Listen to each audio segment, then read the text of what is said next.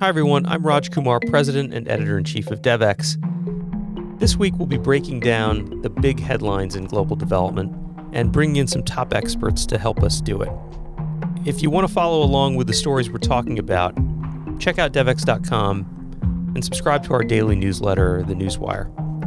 There's a link in the description. Follow us along on Twitter, and you can see many of the stories we're talking about today. And we'd love to hear what you think. This is This Week in Global Development. I've got a couple of colleagues to, who, who are going to join me for this discussion. Uh, Anna Gawel is with us, our managing editor. Hey, Anna. Hi, Raj. Great to be here. And Adva Saldinger, who is, of course, a senior reporter here at DevEx. Hey, Adva. Hi, Raj. Great to be with the two of you. Um, I'm actually in Los Angeles right now, uh, attending the Hilton Humanitarian Symposium, which is the big annual do that they put on here in Los Angeles. Uh, where they celebrate the winner of the Hilton Humanitarian Prize. This year it's the One Acre Fund, um, which, you know, has actually, I've seen it growing up from being a really small social enterprise started by some university students and now serving millions of smallholder farmers across East Africa. So it's pretty remarkable to see. And I'll be on stage very shortly talking about the power of storytelling and narratives to, to create action in the humanitarian space.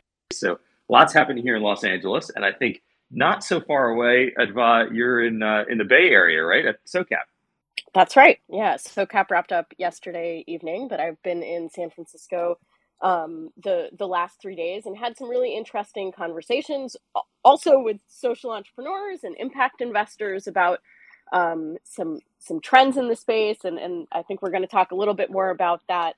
Um, and I'm happy to go into that now or later. Yeah, no, I want to hear about SOCAP. I think people are interested to to know what, what you're hearing on the ground there. Yeah, you know, one of the things that emerged for me this year that there is a push and an effort um, to create what they're calling a child lens for investing.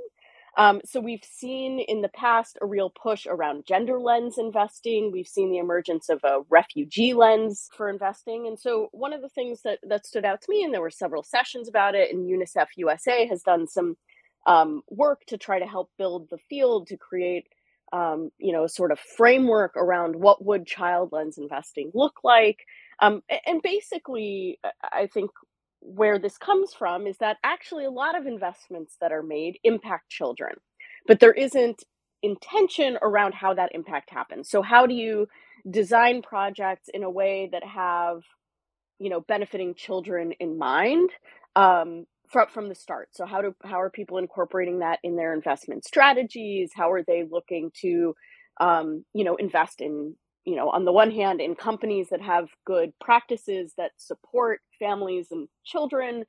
I wonder how much of that is, you know, marketing and you know, to be cynical, like how much of it is taking yeah. things that would already get funded and and adding a new, yeah, you know, and, a new label on it in the hopes of attracting new investors, or how much yeah. of it really does ultimately drive a change in the capital. behavior of the companies seeking this investment to say, you know, we're going to invest in childcare for our employees or um, or that sort of thing and, and you can bet that I asked that question, of course, to folks. um, and and and you know, I think the answer is that some of this might not be new money, but it might but it might actually be pushing those companies to develop better policies, right? So it's investments that might be happening anyway, but now they're going to the table and they're saying, in addition to, you know, you need to show that you're going to have more women in leadership positions on your board or in, in management um, you also need to be having better policies around exactly childcare, et cetera, um, or family leave and things like that that have been shown to be beneficial for children. So some of it might just be, you know, sort of redirecting existing funds, but I think there is also a hope that this will push some new money into sort of um, areas that are explicitly benefiting children and sort of having a child first mentality. I think particularly now, right? You see what happened in the ESG space, yeah. which is obviously a much larger space than the impact investing space, and it touches you know more retail investors and and big pension funds and others. You know, there there's been a huge backlash to ESG. Um, and I think some US. of it is just in the US, yeah, mostly in the US. You're right. Europe is a very different story, but some of it is justified when you see ESG funds, and products that are labeled as ESG, and then you look inside and see, wait, is this funding tobacco and energy and all kinds of other things? Yeah. And you can sort of, you know, contort the the label ESG in a lot of different ways to justify almost anything. You know, ESG's come under huge backlash, and and I guess for proponents but, but of impact I, I investing, you don't want to you don't want to land in that kind of a soup either. Of course, and, and impact investors are thinking about that, are thinking about how do you protect against that. I think ESG has also become very political in the US. So I think a lot of the backlash is driven by by politics in the US, right? It's it's about not wanting businesses to think about anything other than the bottom line. Um, even though most businesses are thinking about issues like climate, for example, because it actually impacts on their um, bottom line. But I think right, it is really ultimately a bottom line issue. It's just a question of right. time frame, right? All of these are bottom yeah. line issues. I think one of the things that um, sort of stands out to me, I had a couple conversations this week, is that then it's about veracity and data.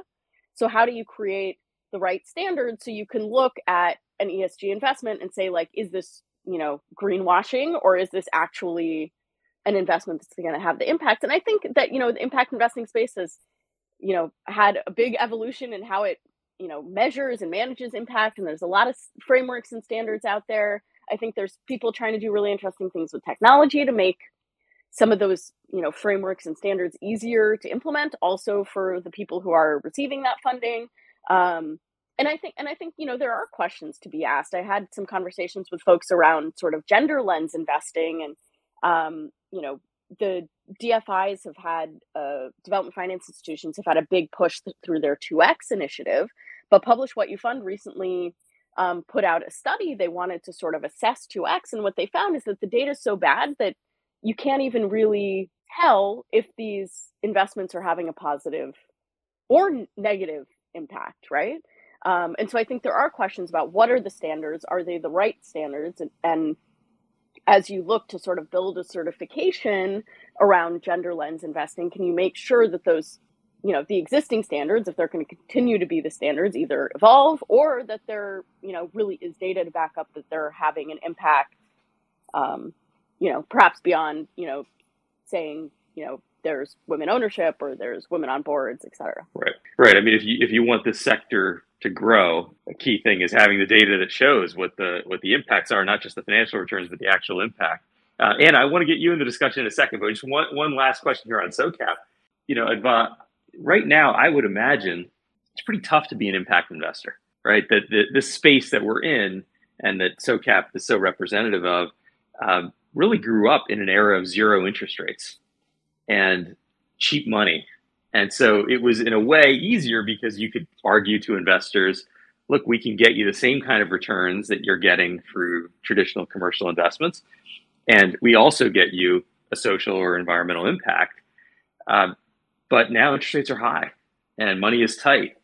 And I would think that that might affect, you know, the ability of these funds to, to fundraise. Some of the investors I've talked to have said, you know there's a certain runway and they're kind of okay for now because they raised money during the zero interest rate period. But but you know that we've now had higher interest rates for you know several months. And i guess i wonder what the mood was like there at socap. And did you feel any of the kind of broader macro uh, economic impacts happening you know affecting the way people are looking at the space? I mean it's not like people were walking around super depressed but these issues are top of mind right and I think a really good example is I had a couple conversations with people, people who are raising sort of blended finance funds where they're not actually seeking commercial rates of return.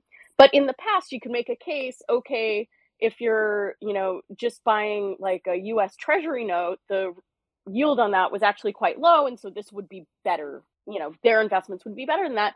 But at, in the past, where they could maybe get you know these are funds that are getting capital from multilateral development banks or development finance institutions. Maybe they would get you know a loan at um, 3% or 5% now that's like 7 to 10% so how do how do their business structures work in an environment where money is more expensive? And then how do you you know figure out how to either pass that on to the companies they're investing in or figure out how to you know reduce some of that risk. So i think there are real challenges. I was talking to um, a ghanaian social entrepreneur who was saying that it's you know i mean it's not just interest rates. Like yes cap capital is more expensive. I think it's going to take a lot longer for funds to raise money now. Um, that's definitely a thing that we're starting to see that the sort of timeline to raise that money is, is getting longer. Um, there's also a bit of a move then, you know, back to fundamentals like your business model, your you know, capital plans have to be really sound to get money today in, in a way that is maybe more true than it was um, a couple years ago. Um, but this Ghanaian founder said a big issue is also currency risk. You know, we've seen the Ghanaian cedi really devalued in the past year, and so he said suddenly, you know, they were they were profitable, but now suddenly sixty percent of that is wiped out because they're primarily um, borrowing or getting capital in US dollars or euros and, and the currency value dropped that much. And that's something that is is not you know something they can manage because it's a it's a macro issue so i think and, and that's you know this issue of currency risk and how do you develop products to help you know protect against that so that investors will still go into these markets but also to help spread the risk from entrepreneurs who are who are trying to you know to work to create products and services that um, that will address some of these development challenges. So I think that's another an, another issue that's going to be really important to watch and see how some of these you know development finance institutions try to innovate around that or look to reduce some of those risks. Yeah, that's definitely a space to watch. I know something the World Bank has been called on to to look at as they try to you know increase the amount of private sector investment alongside their work um, is to look at the currency risks that investors often feel like they can't sufficiently hedge in places like Ghana and therefore you know, just stay out of the market.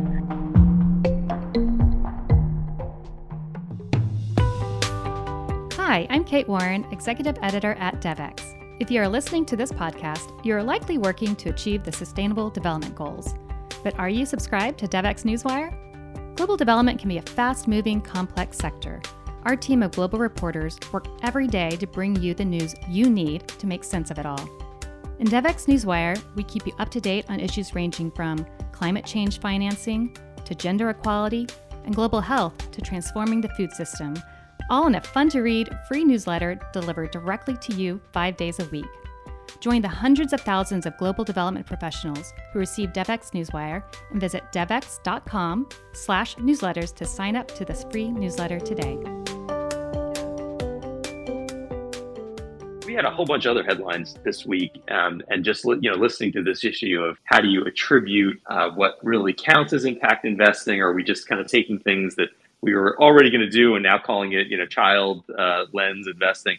It makes me think of the story that Vince Chadwick um, wrote this week about mm-hmm. the EU's global gateway. Maybe you could just clue our listeners into to what that story is all about because it's one we've been following for quite a while now.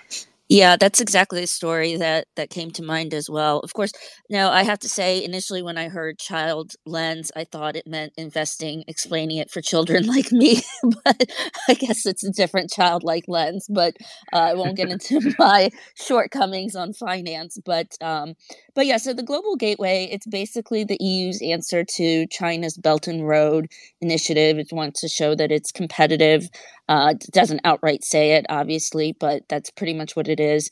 Um, they're prepping dozens of kind of flagship projects for 2024, and Vince uh, saw a draft of those projects, and they're pretty heavy on on climate, energy, transport, not so much on traditional poverty alleviation measures, and so that's led critics to accused the, the EU of wanting to use the global gateway to kind of serve its own interests by securing supplies of renewable energy and critical minerals, um, etc. So this is kind of the that's one big concern, and then the other major concern, as you said, and this relates to the uh, you know the concerns about uh, labeling and impact investing is that this is just a rebranding of projects that were already underway for many years. Uh, some of these projects date back to i think 2017 so the concern is that this is kind of a flashy new project and this and that but it's really just recycling old money and that the gateway will become this kind of vague catch all for any new development project that comes along, and that these projects will, again, be much more in EU interest than other countries' interests. Yeah, it's it's so tricky to kind of blend between what's real and what is sort of marketing. I mean, the, the goal here is the Belt and Road Initiative, which has been out there for several years now and has spent something like a trillion dollars, uh, is to say, well, the EU has an answer to it. But on the on the one hand, I talked to some sources who say, why do you want to copy the Belt and Road Initiative? It's not a success. Um, and so maybe you do want to do exactly what the EU, you know, is being accused of doing in this case, which is just dressing up stuff they're they're already doing that maybe makes more sense. Um, on the other hand, you know, you could argue that some of the things the EU is funding here are pretty critical, and you, they need to have a response and an alter- provide an alternative to countries who otherwise would take, you know, significant lending from China, which is increasingly a, a big geopolitical rival with, Europe. So, you know, you can kind of see it from all sides, but I think Vince does a great job as always in trying to break down what's really behind this initiative. You know, what is it actually? What's actually in there once you look past the kind of flashy, uh, the flashy announcements? And this is something that was first put out in 2021. He's looking at the projects that are likely to be funded in 2024 and just asking some basic questions like, well, what's really new? Um, and, you know, is this really aligned with the EU's development strategy or is it more like, you know, climate initiatives that really benefit the whole world? For example, he talks about an aviation fuel initiative, you know, to try to make aviation fuel more sustainable. And uh, that's not something that's necessarily targeted to the poorest countries, right? A lot of the benefit of that is is really global and will directly come back to to serve the EU's interest in in helping climate uh, mitigation. So. Uh, anyway, it's an interesting story worth and worth taking a look at. What other stories this week, Anna, caught your attention? Well, Adva's story, actually, and she can probably um, give us a better sense of it than I can. But basically, talking about the International Finance Corporation's efforts to invest in the creative industries, uh, so like music, film, fashion, sports. Um, Makhtar Diop has apparently done 20 podcasts with some actors. Um, and Adva did a great job kind of breaking down uh, what the motivation here is. It's a nascent interest, industry, excuse me, but uh, holds a lot of potential, but it's not quite uh, clear yet if the IFC has really done more than a handful of investments and what you know whether this potential can be realized because there are a lot of key roadblocks. So not to put you on the spot, Adva, if you wanted to to tell us more, I thought it was a really fascinating story on what the IFC is up to. Thanks. Yeah, no, I'm happy to talk about the story, and I, I have to admit that um, before starting to report this one, I really didn't know a lot about the creative industries. Um, so it's been um, really interesting. I mean, one of the beauties of being a reporter is that you get to learn a, a lot. And so um, spending some time learning about sort of this industry and how it works has been really interesting. Um, yeah and then and then really looking at you know I, I was thinking back a couple years ago i did an interview with Makhtar where he said one of his priorities is getting ifc to really invest in places it hadn't before um, and one of those areas was the creative industries and i think if you look um, at the statistics it's something like globally like 3% of gdp comes from these industries that's not insignificant um, and it's the biggest employer of like any industry of youth between the ages of something like 18 and 25. So particularly when you look at a continent like Africa, which has a huge youth population that need jobs, um, it makes sense why IFC and in fact, um, you know, IFC is later to the game from than some other you know institutions. The African Development Bank several years ago also decided it's going to make some big investments in, in fashion, but also um, in film, and the African um, Export Import Bank, Afrexim, is also invested in the space, as well as the French government. And so we're seeing sort of a pickup in folks who are investing in the creative industry space. But I, d- I did want to do a deep dive into sort of how IFC is trying to set up the program. Um, I, I, think there are some questions about whether this podcast is, um, you know, more of a vanity project for Makhtar, is something he enjoys doing. He's a musician himself, and you can sort of tell that in some of these interviews. He's talking about guitar riffs that he enjoyed. Um, but it's not, you know, it's certainly entertaining. I think they see it as a way to bring in a new audience. Um, but from some of the folks I talked to, they could also do a better job of getting out the word that they're actually looking to make investments. I talked to um, a Nigerian uh, film producer who's like very familiar with IFC and he's gotten money from some of these other um, you know, in development finance institutions who are investing in the in the um, sector in Africa, but he didn't know that IFC was an option, and he's raising funds now. You know, and he's he told me a funny story, which is that um, several years ago he actually took some photos that are now hanging in the IFC office in Lagos. So. So he's quite familiar with the institution, but didn't quite know that they were doing this investment. So I think they've got a ways to go in getting the word out, and they have only made about five investments. And um, you know, I pushed them on some of them. Their first sort of big investment that they announced back in June was in a UK headquartered company to expand their operations in India, but this company already had, I think, 7,000 employees in India. So I said, you know, what what's the value add of IFC? Can't they just raise commercial, you know, commercial capital? But they said the way they structured that deal meant that they actually brought in a lot of commercial capital alongside their um, their lending. So um, yeah, I think I think it was quite an interesting story to work on. I think there's you know additional interesting stories. It's a space where not a lot of investors actually understand how to invest into these industries. Um, but if you get people who do understand the you know project cycles in the fashion industry, for example, or how um, you know, I said, well, isn't it really risky to invest in a TV series, for example? And it turns out that most TV series aren't produced until they're sold.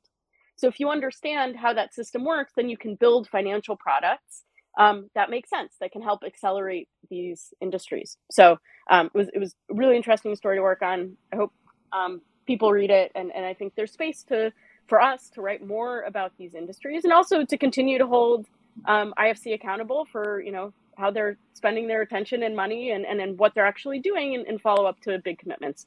I thought there were a couple of interesting things that popped out to me. Like you know, at first I saw the the total amount that IFC has already invested in this area is 114 million. And I thought, well, that's not so bad, you know, because part of the critique in the story is that they haven't moved that quickly. Uh, but then when you dig a little bit deeper into the piece, you realize, well, I guess 75 million of that was that one example of a UK company expanding in India.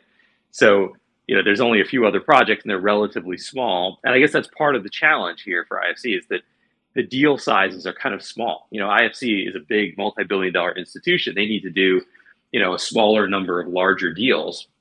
They don't have a massive staff. And so the truth is a lot of these projects in the creative space might be smaller.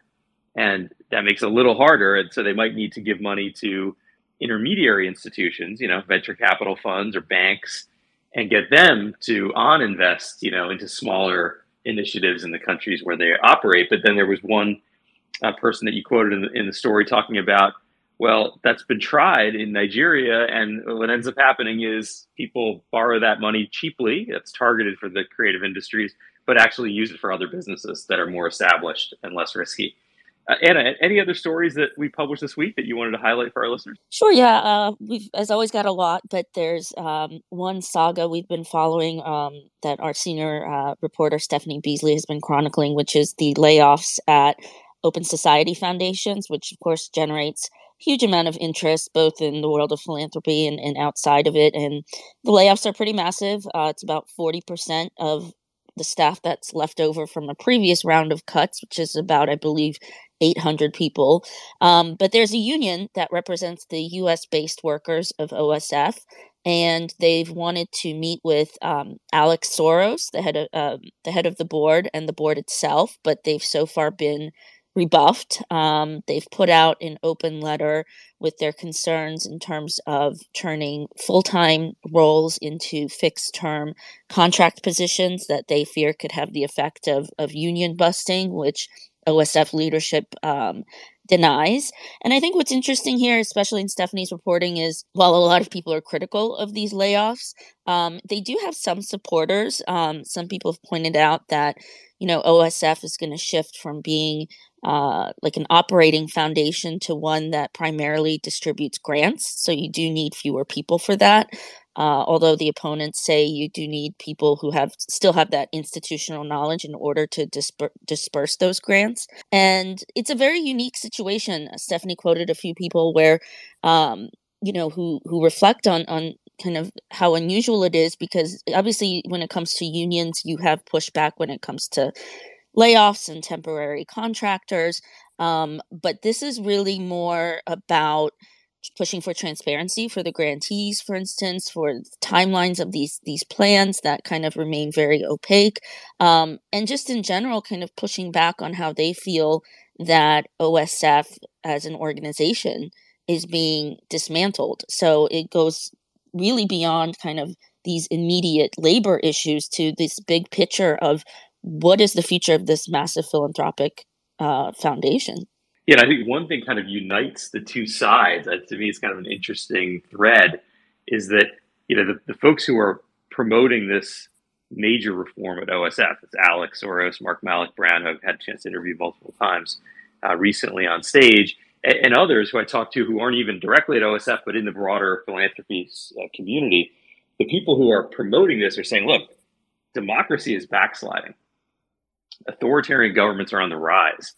Um, the world needs a highly effective OSF because OSF is the biggest by far funder in this space.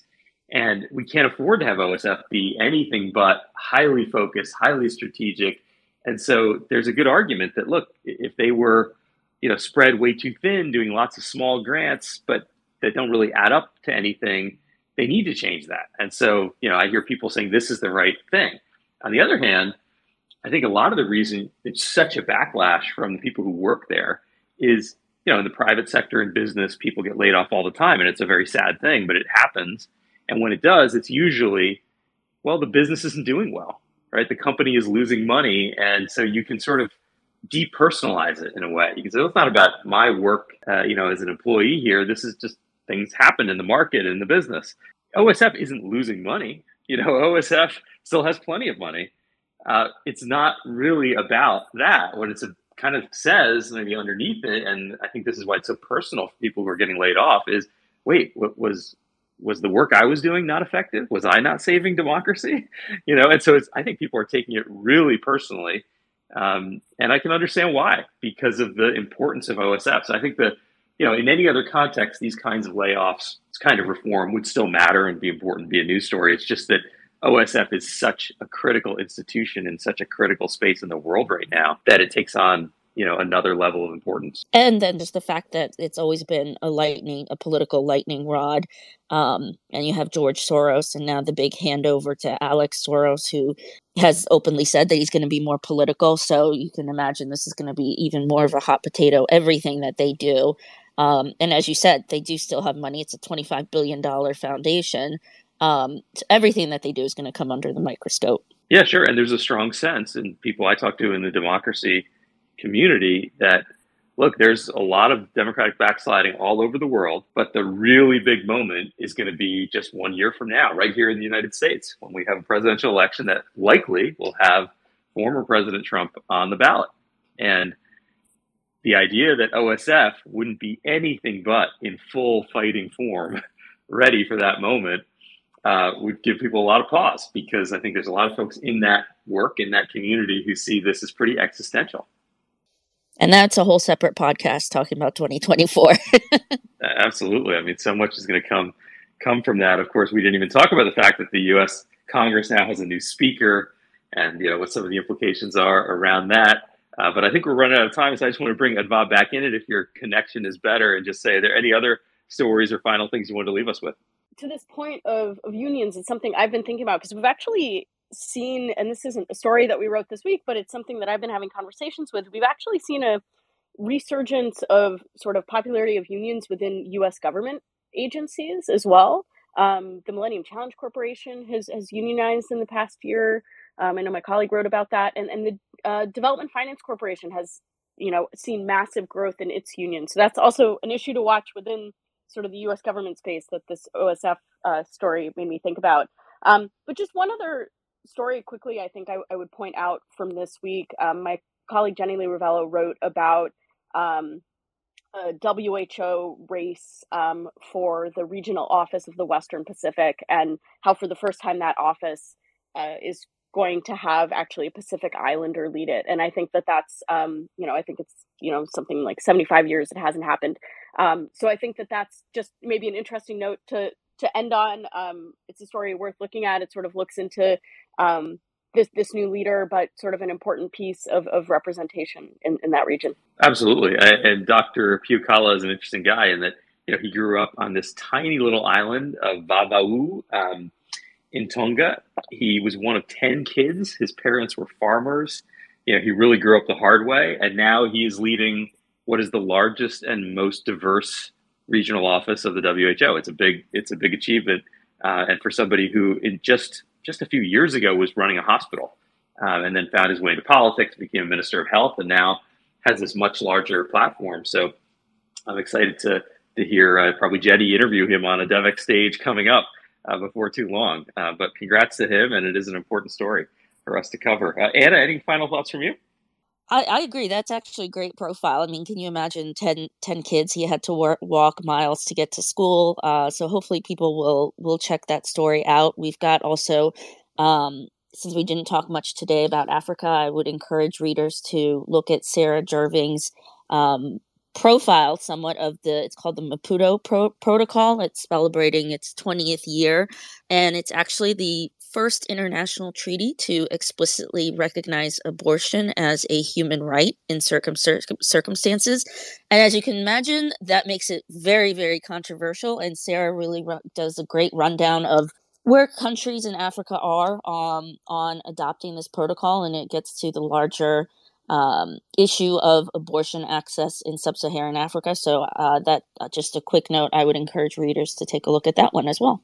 Absolutely, I learned a lot from that story, including like how it works across many different countries that say that when they sign an international treaty, that supersedes their local laws, and other countries they sign an international treaty, they still have to legislate something aligned with that international treaty in their national laws. So it's a really interesting piece and uh, I learned quite a bit from it. It's been great to talk to Anna Gawel and Adva Saldinger, uh, my colleagues, and really appreciate all of you who listen in uh, every week. We're here at This Week in Global Development. Thanks so much. Thanks, Raj. Thanks, Advas. Thanks, Raj. This has been This Week in Global Development. If you enjoyed this episode, don't forget to subscribe using the link in the description. To get even more coverage and analysis on the most pressing development issues of the day, become a Devex Pro member by going to devex.com slash membership and signing up. Thank you for listening and see you next week.